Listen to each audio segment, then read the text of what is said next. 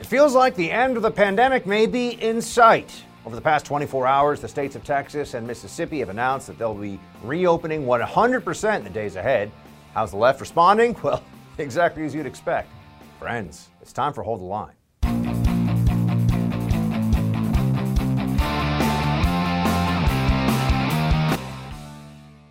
For nearly a half a year, most businesses have been open either 75% or 50%.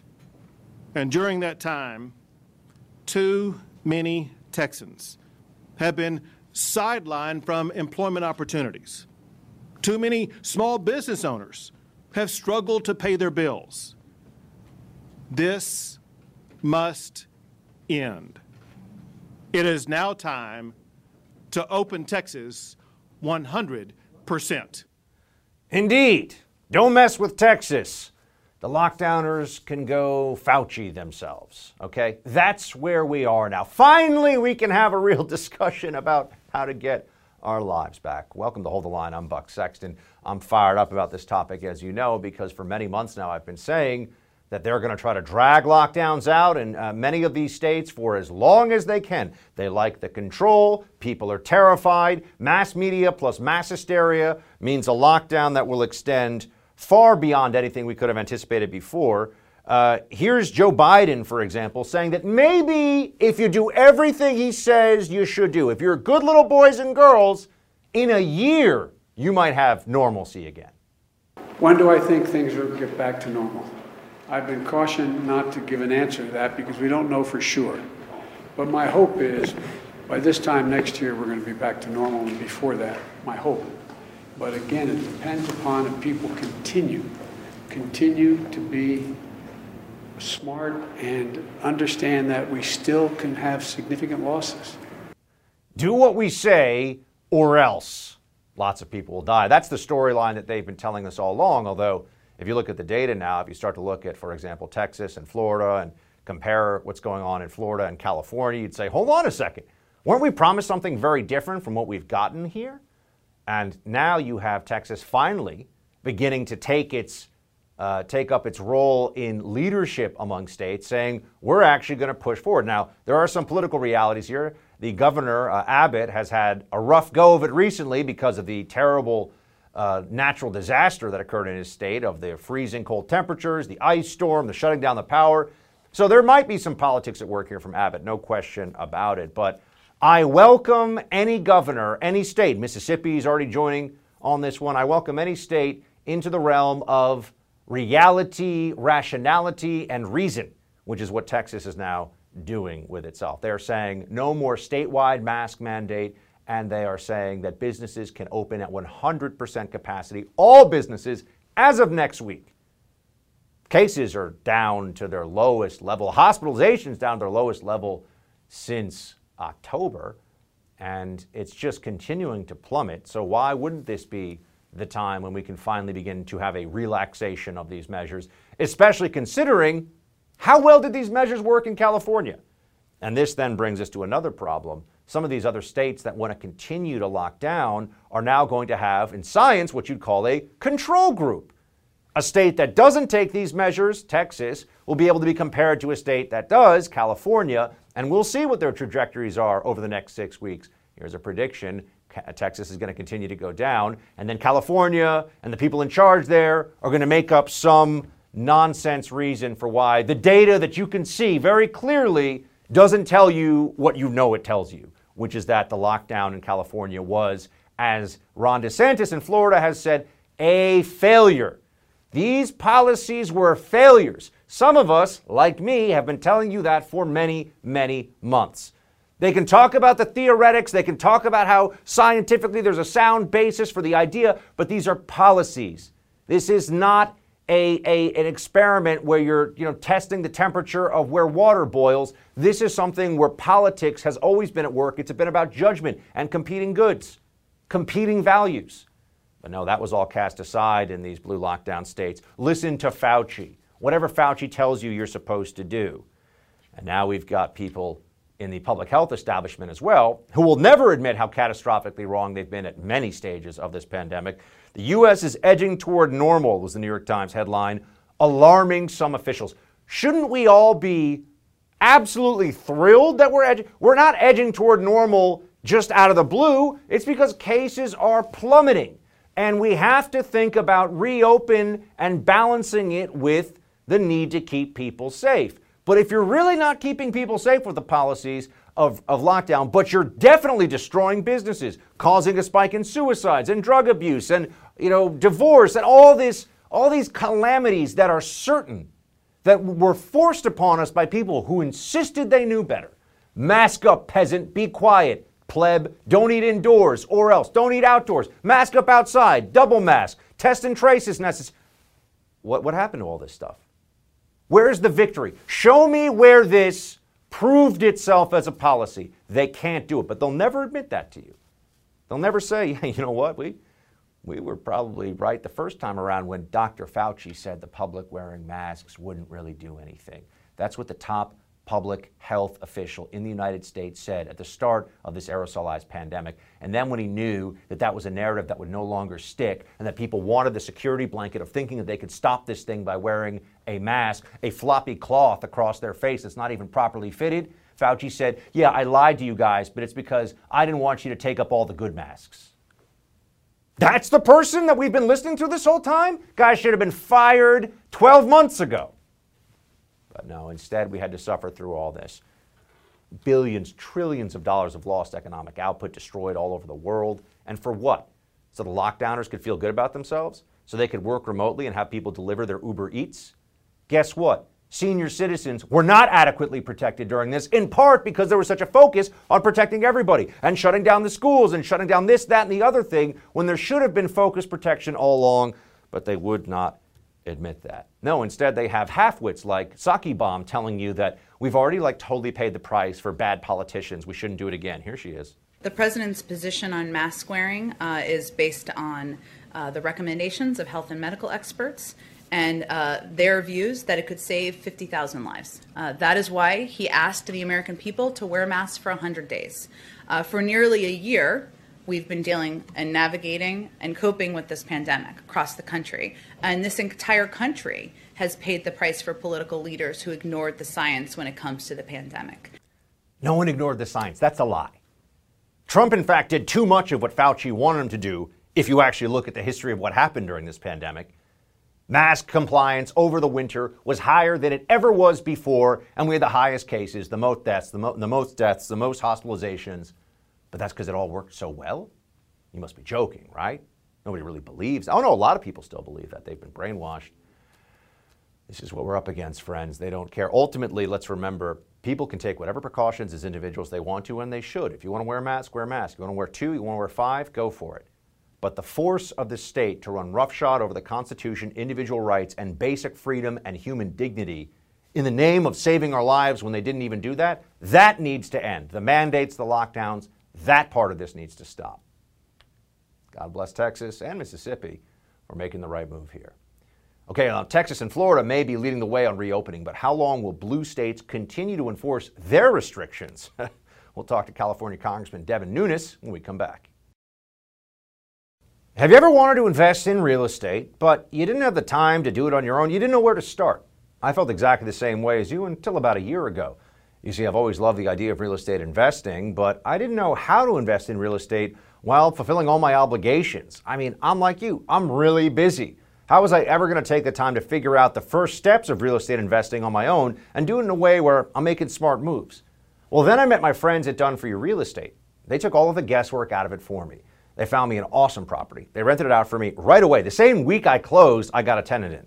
They manage it for me, and now I get a check every month like clockwork. Don't wait another second to see if my buddies at Done For You Real Estate can do for you what they did for me. Go visit doneforyoubuck.com to see how it works. They will take you through the process step by step from what city to what house to what mortgage lender, all of it. Okay, go to doneforyoubuck.com. That's doneforyoubuck.com to start your real estate investment journey today. Big decision by governors in Texas and Mississippi announcing an end to their state's lockdown and mask mandates. Both have said they can no longer bear witness to the economic devastation brought on by the pandemic.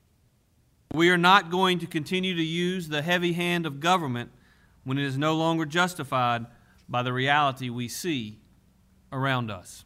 Too many Texans have been sidelined from employment opportunities.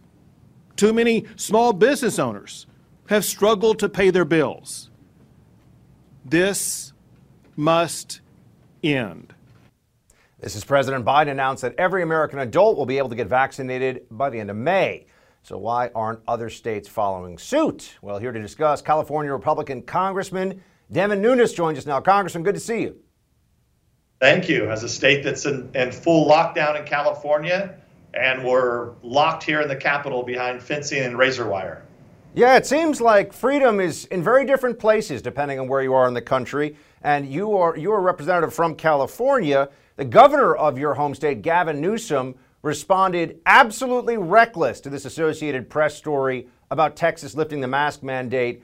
What do you expect the California response is going to be to other states saying, we're just going to start letting people go back to normal life? Well, the irony here is with Newsom is the last person who should talk about social distancing and masks. Uh, because this is the guy who, when everything was closed, including the restaurant that he was at, where the people in California were forced to eat outside, he was inside, no mask, no social distancing with lobbyists. The, the famous French Laundry incident that, you know, so far, I think conservative media has gotten that out there. I think there's still a large swath of Californians that don't know that that actually happened. Uh, because of the unfortunately the situation we have with legacy media and social media and actually reaching those people. So the irony, uh, Buck, is uh, you know these guys never uh, so, you know, cease to amaze me at the audacity they have. Uh, given the announcements on lockdowns and mask mandates by Governors Abbott and Reeves, were some of your Republican colleagues, at least on Capitol Hill, praising this? Uh, were you hearing that maybe there'll be other states that are planning to, file, uh, to, to follow suit? Look, I, I, think a lot of states have been open, right? Florida, we, we were just down at Florida at CPAC. Mm-hmm. I saw you uh, over the weekend, and it, you could largely see that, that, it's mostly open. I think people are generally being careful, uh, as as has been from the beginning of this pandemic. What do we know from the very very beginning? It hasn't changed. If you have any type of, of comorbidity, you have to be very, very careful. And if you're over the age of, of 65, you need to be very, very careful. But you know now a lot of those people have been vaccinated now, including here in Congress, where everybody that has want, that's wanted to be vaccinated has been vaccinated. A lot of members of Congress have already had COVID, uh, plus a lot of the staff have been vaccinated. So you know, we're kind of kind of wondering why are we not just meeting like a normal Congress would meet? You know, even the United States Senate is meeting in a normal fashion. You know, they don't have mask mandates in the U.S. Senate, but we have a mask mandate in the House of Representatives. We even have magnetometers uh, to stop all of the dangerous members of Congress that might be walking in with a gun or a grenade or something, because that normally happens here in the White House senior advisor Andy Slavitt had this to say about the Texas announcement. Wanted to have you react to it. We think it's a mistake to lift these mandates too early. Uh, masks are saving a lot of lives. The president has been very clear about the fact that in the first 100 days of his administration, we could save 50,000 lives if we stick to this. So I'm really hoping that the businesses and the community and people in Texas, the mayors, the county, um, will uh, will rethink this. I hope the governor rethinks this. Seems like this is a situation where the numbers and the data should actually be pushing in one direction or the other. And do, do you think that, I mean, I've put out a pretty clear prediction uh, in writing and in public that within six weeks you'll see the Texas trend will continue to go down. There'll be no difference in the overall trajectory of what we're seeing right now, at least not a noticeable one. If that's correct, is that going to put pressure on states like California and New York to stop with their continued and seemingly endless lockdowns? Well, this is the thing that there's a lot of data that is out there, uh, but I think most importantly, as it relates the states that have been the most locked down, have been the most deadly. So I mean, that's just a that's just a fact. And uh, as you move forward, you know nobody can predict what's going to happen here. This is a pandemic. You've got all kinds of concerns about it. But the bottom line is that we can't stay locked down forever. Most people are going to be vaccinated. I mean, look, it's time to, to open the country back up, and many states have been open. I mean, how do you like my children? just went back to school last week, and they're only going two days a week for a few hours a day.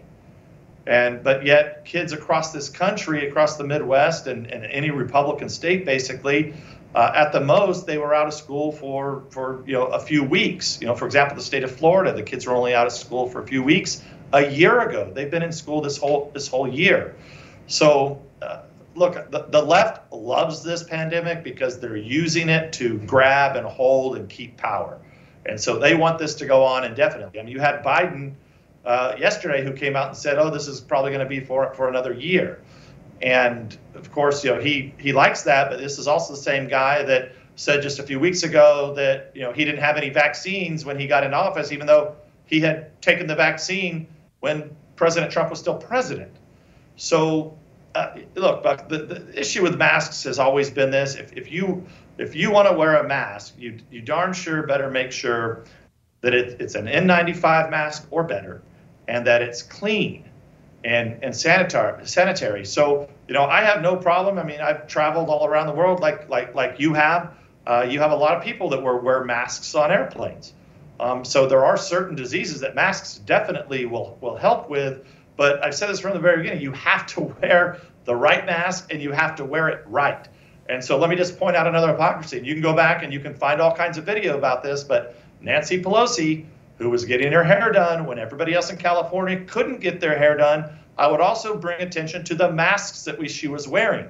She was wearing designer masks to, to match her outfit of the day. Now, look, it may look nice, it may make you feel good, but it doesn't do a damn thing.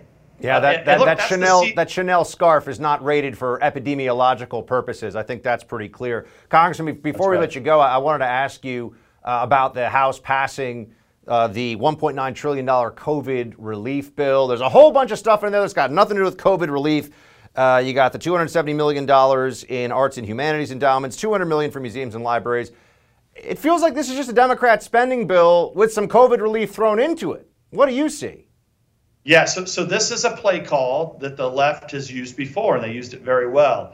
Uh, I'm old enough to remember, and so are you, and your audience is old enough to remember uh, when President Obama took office in 2009, he said, We're going to have to pass something immediately so that we can get the economy going. And they passed an $800 billion stimulus bill at the time. Now, what led out of that stimulus bill, uh, that money was used as a slush fund throughout the Obama years to basically buy votes and pay off donors. And it led to things like cash for clunkers. Remember the Solyndra battery debacle mm-hmm. where just a billion dollars disappeared somewhere? Uh, so, so those are the types of things uh, that the Democrats they know what they did in 2009. So they said, "What the hell? We've got COVID. Let's not let a crisis go to waste. Let's do two trillion this time uh, to make sure that we can continue to buy people off." So they'll just have a slush fund there uh, that Congress will then be t- completely taken out of that mix and Susan Rice and Obama will be able to basically dole this money out around the country to all of their buddies or to whenever they need to buy a vote. You mark my words, that's what's going to happen.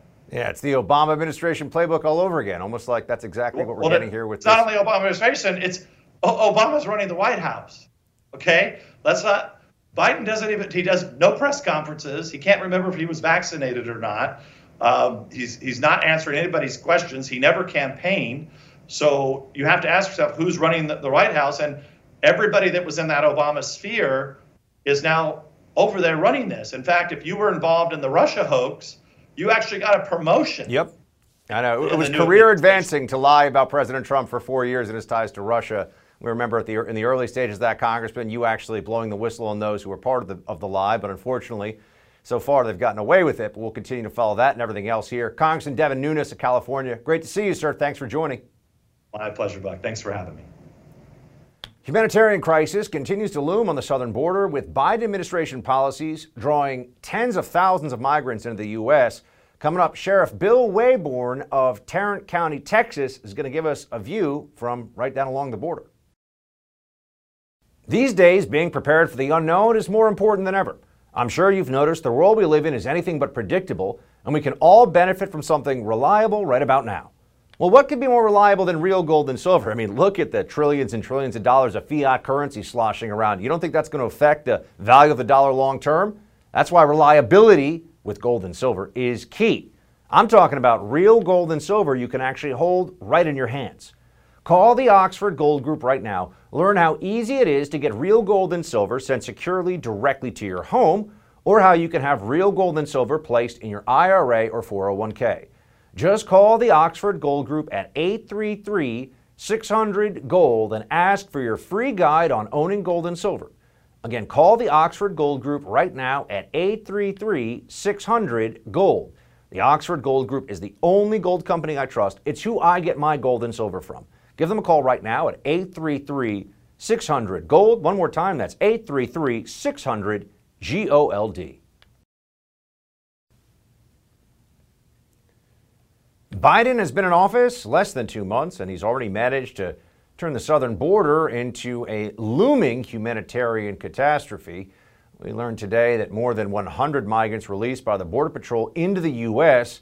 have tested positive with COVID since the last week in January. This is the Biden team reopens a border juvenile detention facility from the Trump era to prepare for the surge in unaccompanied migrant children. But DHS Secretary Mayorkas doesn't seem worried. Do you believe that right now there is a crisis at the border? I think that the uh, um, the answer is no. Let's bring in someone who knows the topic well. Sheriff Bill Waybourn of Tarrant County, Texas. Sheriff, is there a crisis at the border or not? Let's start with that. Well, let's just be frank. There is a crisis at the border, and uh, we've got tent city down there, and we got them come. A lot of people coming over from all over the world that, that are now in the United States. And we've got NBC reporting that some COVID positive migrants took buses in North Carolina, Maryland, and New Jersey. Are they testing migrants? What's going on with this? I mean, people read the headline, they say, hold on a second. So there are illegal immigrants into the country who are testing positive with COVID, and they're being released to wherever they want to go in the country. What are the protocols here? Well, what I understand is, as of several weeks ago, they didn't have the testing capability at the border, so they were coming in unknown. Now they're testing, and it's looks like uh, some reports are about 6% of those coming across the border are going to be COVID positive. And those people are being vetted, and I believe they're being released into the interior of the United States. There's also a major influx of unaccompanied minors, of, of children in many cases, or teenagers.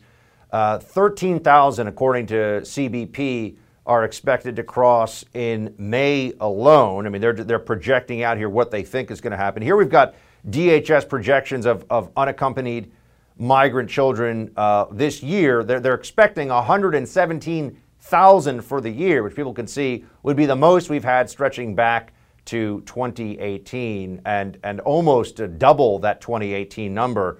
Sheriff, what, what's causing the huge surge in unaccompanied minors at the border? What's happening here? Well, there's several things going on. One, I think there are parents that are in horrible places that are saying kids go north for a better life, but also all these kids coming across, you got to believe that the cartels got their hand in it. And what a great American tragedy of 120,000 kids coming across that border, and they're going to end up in sex trafficking, or some people saying being slavery rape issues uh, down there. They're going to be recycled. We know we are hearing stories of recycling where they're being used to get other people across the border because they're a family unit. So there's all kinds of organized crime going on around these kids. It has become and is becoming the great American tragedy. And this is just awful. My heart breaks for those children. I, uh, I, I hope as they find sponsors that my fear is is that these people that uh, are evildoers and uh, and of course it may just overburden our already overburdened foster care program. But as you showing pictures of those those poor children, those poor poor innocent children, uh, it's a horrible tragedy. And you know, and I guess eh, on a maybe a positive note, we're protecting them from that evil Dr. Seuss. I hear, but. Yeah, uh, yeah, there's at least at least six of his books will no longer find their way uh, into those, those children or any children's hands for that matter, given what's going on here. But, Sheriff, tell me, you mentioned the cartels. Uh, what have we seen with cartel? Uh, I mean, uh, tell everybody how much the cartels benefit from human smuggling activity. I also want to know just how active have the cartels been during this pandemic lockdown in general? Are you expecting a big surge in cartel activity as things begin to open up in Texas and elsewhere? Well, what we already saw since January 20th uh, is notably is that is that when President Trump came into office, what we saw was his methamphetamine was $20 a gram coming out of Mexico. Well, by the time he left office, it was $80. Well, it's already back down to 20 and $25. So as you can see, you know, there's an abundance of it already coming into the United States. So cartel activity has been going on do- during the pandemic. They haven't slowed down a bit, and they are rising up right now. They have been given a lot of carte blanche with these uh, border crossings. And tell me uh, what what your expectations are here for how it's going to affect. I mean, you're you're uh, sheriff in, in a large county in Texas, and now the Biden administration came in day one executive order that changed some of the deportation proceedings. How is it affecting law enforcement? How is the Biden administration order on immigration affecting law enforcement cooperation, detainer proceedings, and other aspects of enforcement that fall into your area of operations? What they have done is they have slimmed the number of people that can even be detained. If you're creating, if you're committing high misdemeanors and, and low level felonies, you're not going to be detained. And every detention is going to be reviewed by attorneys, probably in Washington, before you can ever actually put that detainer on them. So people could come and go out of jail and back into the community before they're ever detained. So he's made it very, very difficult to keep the criminal illegal alien in jail and off the street and out of your neighborhood. So that's, I think that's going to be the hugest impact. Is your is your uh, county, by the way, how does it fall into the sanctuary versus non-sanctuary jurisdiction? And on on immigration issues, are, are you allowed to cooperate? Do you cooperate actively with the feds? And what about some of your other law enforcement colleagues? In Texas, it's illegal to be a sanctuary county and, a sheriff or chief of police can be removed from office if they do that. So we are certainly working with ICE. Uh, we work with ICE all the time. Currently, I have a jail population of 4,100, and I probably have 300 illegal aliens that are there that represent some 23 different countries, from everything from murder to child molesting and on down uh, to DWI. Uh, but we are not a sanctuary county, although the Biden administration is sure making it look like it. Before we let you go, uh, Sheriff, get back to your law enforcement duties. Just want to know uh, we got 4,000 crossings already daily, is the latest estimate that, that we pulled up from publicly available numbers here. And 97% of beds for unaccompanied minors are already full. What do you foresee happening at these uh, border crossings and detention facilities along the border particularly for, for unaccompanied youth, but in general for illegal immigrants in the weeks and months ahead? Well, it has and will continue to overwhelm our people on the border that are working the border. Border patrolmen down there are going to be babysitters, they're going to be changing diapers, and they're going to be taking care of kids. And uh, that they won't be able to do their regular duties, which gives, by the way, the cartel an open border. Sheriff, appreciate you joining us. Thanks for your work you're doing down in Texas. You take care. God bless. President Biden's taking a decidedly softer approach on China than President Trump did. I recently spoke to Gordon Chang about America's shift in policy and our growing tech war with Beijing, and we got that for you coming up next. This past weekend at CPAC in Orlando, Florida, I was joined by the author of The Great U.S. China Tech War, Gordon Chang. We discussed China's rise to superpower status, the ongoing tech war between our nations, and what the future of China's economy means for the geopolitical landscape. Take a look. I'm at CPAC, but China is on a lot of people's minds given the challenge they pose to the United States and what it means for our economy, for national security. I'm going to be on a panel talking about the Russian, I'm actually speaking about the Russian side of it, and Chinese cyber threats and big tech threats to the U.S. But I've got the man himself here to talk to us about what's going on with China in all regards. Gordon Chang is with us, and he is the author of the great U.S. uh, U.S. China Tech War. Gordon, it's always good to see you. Thank you so much, Buck. And Gordon G. Chang is his Twitter. Folks, you should follow him and read his latest research and, and uh, analysis on these topics. Gordon, what is right now for the Biden administration the biggest challenge that they have with China that you're worried they're going to fail? Well, probably it's going to be the South China Sea and Taiwan. You got to remember on January 23, China's H-6K bombers, they're nuclear capable. While they were threatening Taiwan by going through its air defense identification zone, they also simulated an attack on the Theodore Roosevelt Carrier Strike Group, which was in the vicinity. So that was a message not only to Taipei, but certainly an extremely pointed message to the Biden administration. Now, if somebody asks you to gauge the biggest challenge we have from China on the the cyber front, something that's getting talked about a bit here at CPAC, how do you view that going from the U.S. perspective right now? I think the problem is, you know, China's cyber criminals. I get that, but the most, the biggest threat is that we're not defending ourselves. This is our country. We know that they've been doing this for decades. We don't do enough about it. Um, and so it's really, I think, a problem of American um, inability to defend our own networks. You know, just give you one example, um, and this is the one that really sticks in my craw. Um, and this goes back to 2014. That was the time of uh, the cyber attack on Sony Pictures Entertainment. Obviously came from North Korea. But those North Koreans were actually on Chinese soil when they launched that attack. They were launched from Chinese IP addresses. Now, the FBI at the time was asked, is any other country involved? The answer was no. That is just impossible because China maintains the Great Firewall. It is the world's most sophisticated set of internet controls. The Chinese knew, of course, about the North Korean hackers, that they're permanently on Chinese soil. But they launched it, it went through the Great Firewall. The uh, Chinese obviously saw it go out. They saw the hundreds of terabytes of data exfiltrated from Sony that came back into the China. And, and yet the FBI was saying, no, no other country involved. That shows you this is a failure of the United States to defend our networks when the FBI wasn't willing to tell the truth.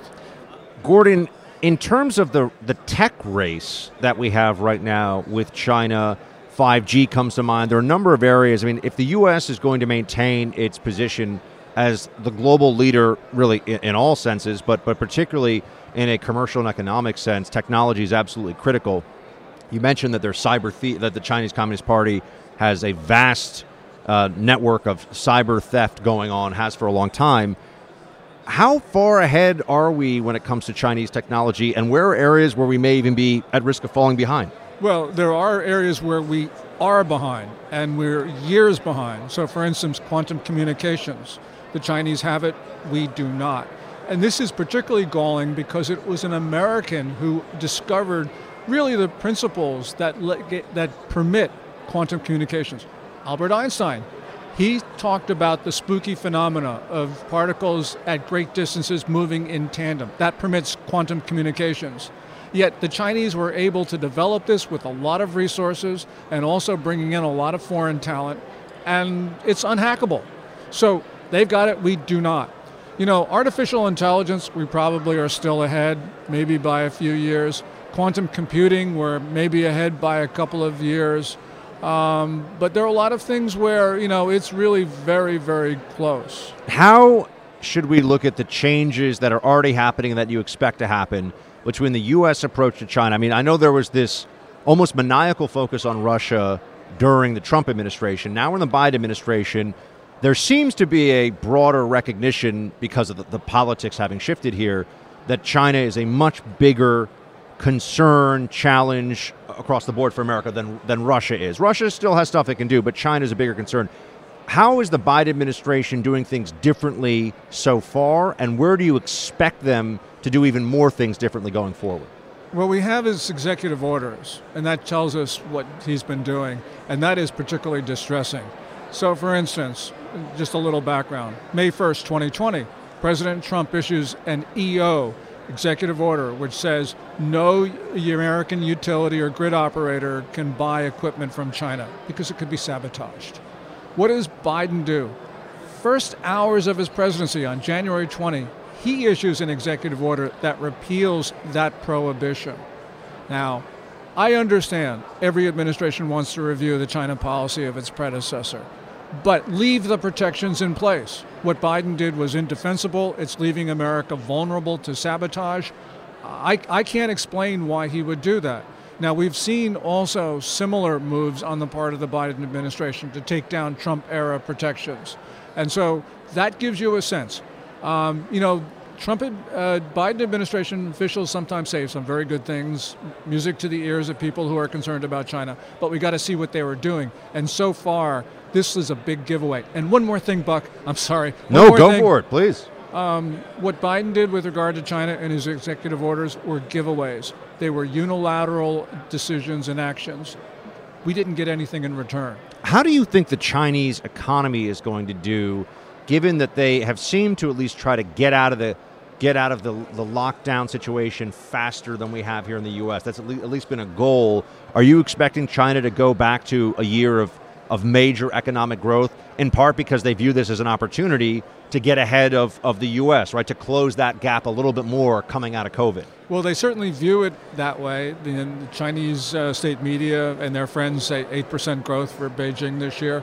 That's really unlikely. And the reason is that no economy is going to do well unless a country has safe and effective vaccines and they've been able to put them into the arms of people. You know, we've got three vaccines now. Pfizer, Moderna, and Johnson & Johnson, which was recently given FDA approval um, a couple days ago. China doesn't have any vaccine that is both safe and proven to uh, that is proven safe and to be effective. Their vaccines, you know, have had trials of 35% effective, you know, um, up all to 50% effective, maybe some 65%, but they haven't been proven safe, and we haven't seen the data. And countries will only accept Chinese vaccines if they can't get Pfizer, Moderna, Johnson Johnson. What is the what do we know at this stage about the Wuhan lab facility theory, right? Where are we in that investigation? Bring us into the COVID discussion here. What's the latest and what do we know about where this thing actually came from? Well, the World Health Organization mission to Wuhan, which wrapped up about two weeks ago, said that it was extremely unlikely that it was a lab leak. Um, but also, we also know that uh, the Trump administration felt that it was the most credible, uh, likely source of the disease. You got to remember, just just put everything aside for the moment. We know that the the, the uh, lab was looking at coronaviruses. We know that they were engineering to make them more dangerous. We know it wasn't adhering to safety protocols, and this virus just happens to start 20 miles from that lab. So I think it's certainly the most credible source, and there's a lot of more scientific evidence that shows that's the case. What are you going to be looking for if you were if you were sitting on the other side of the chessboard and looking to see uh, to to I should say get ahead of what Xi Jinping would like to do, would like to accomplish vis-a-vis U.S. policy in the next two years? He wants to overthrow our government. Whether he can do that this year or next year or maybe five years down the road, that's what he's trying to do. You have to look at what he's doing to incite violence on American streets, which is what China did last year and what China did in January of this year. Gordon Chang, everybody follow him, gordongchang.com, uh, dot com, also on Twitter, Gordon G. Chang, and you can check out the great U.S. China tech war. Gordon, always appreciate it. Thanks so much for joining us. Thank you so much, Buck.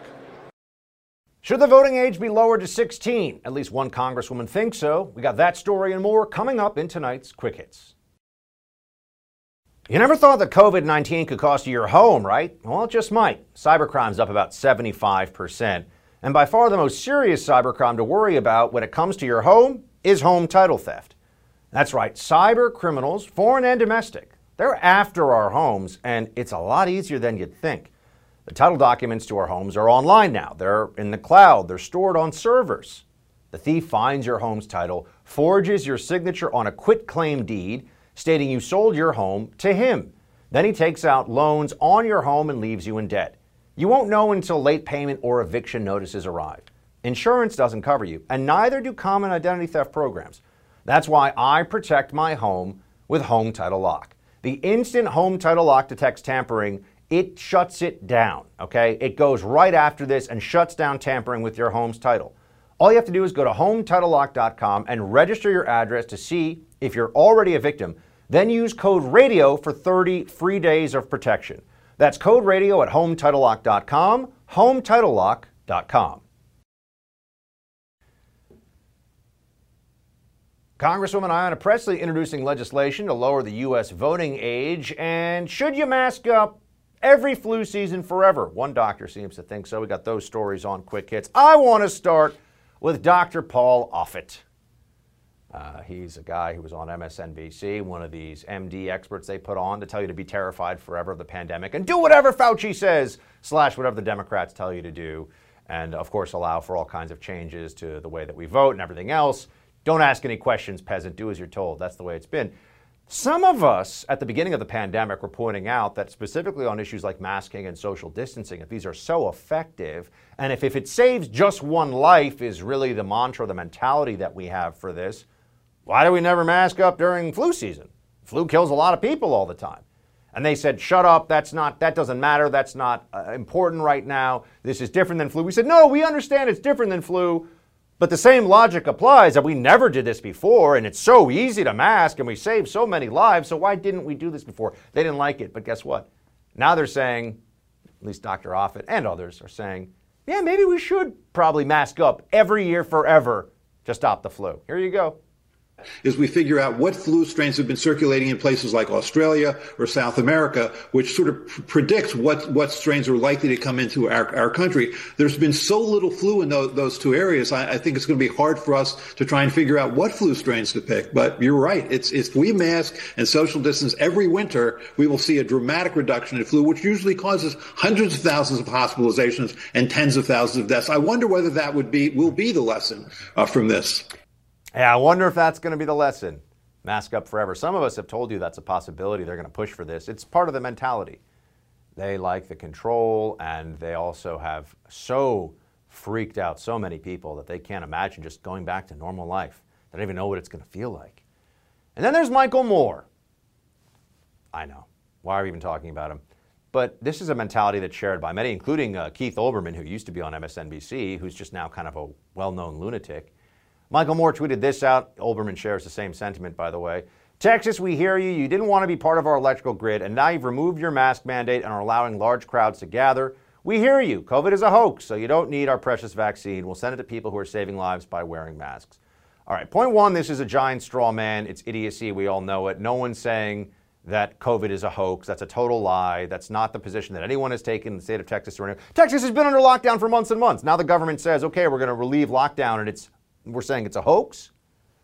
That's a, it's, a, it's a bad faith argument from a bad faith polemicist. That's what Michael Moore is.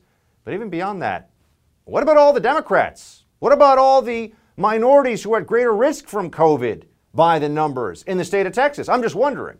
They should be left out. No vaccine for them? Just goes to show you the, the sneering idiocy of liberal elites on this issue and many other issues. It's, it's hard to overstate. It really is. Now let's switch it up a bit. Uh, you have FBI Director Wray talking or asked a question about left wing violence, Antifa. Here's how he kind of pivots in the answer. It's a little weird. Play it. So, Senator, uh, certainly we uh, tried to respond aggressively with our partners to uh, the domestic violent extremism that we saw playing out in streets all across the country this summer. Um, uh, most of that activity, a lot of that activity, I would say, fell in what we would categorize as anti government, anti authority violent extremism. Some of it is anarchist violent extremism, some of it is militia violent extremism, some of it might even be sovereign citizen violent extremism. But we saw a, a huge uptick in violent extremism in that broad bucket. Uh, we're talking. He was, he was asked a question about the BLM riots, and he starts talking about anti-government. I thought BLM was was anti-racism, but it's anti-government. So is there such a thing as left-wing terrorism, or no? It's just all muddled in this anti-government. Is is nonsense.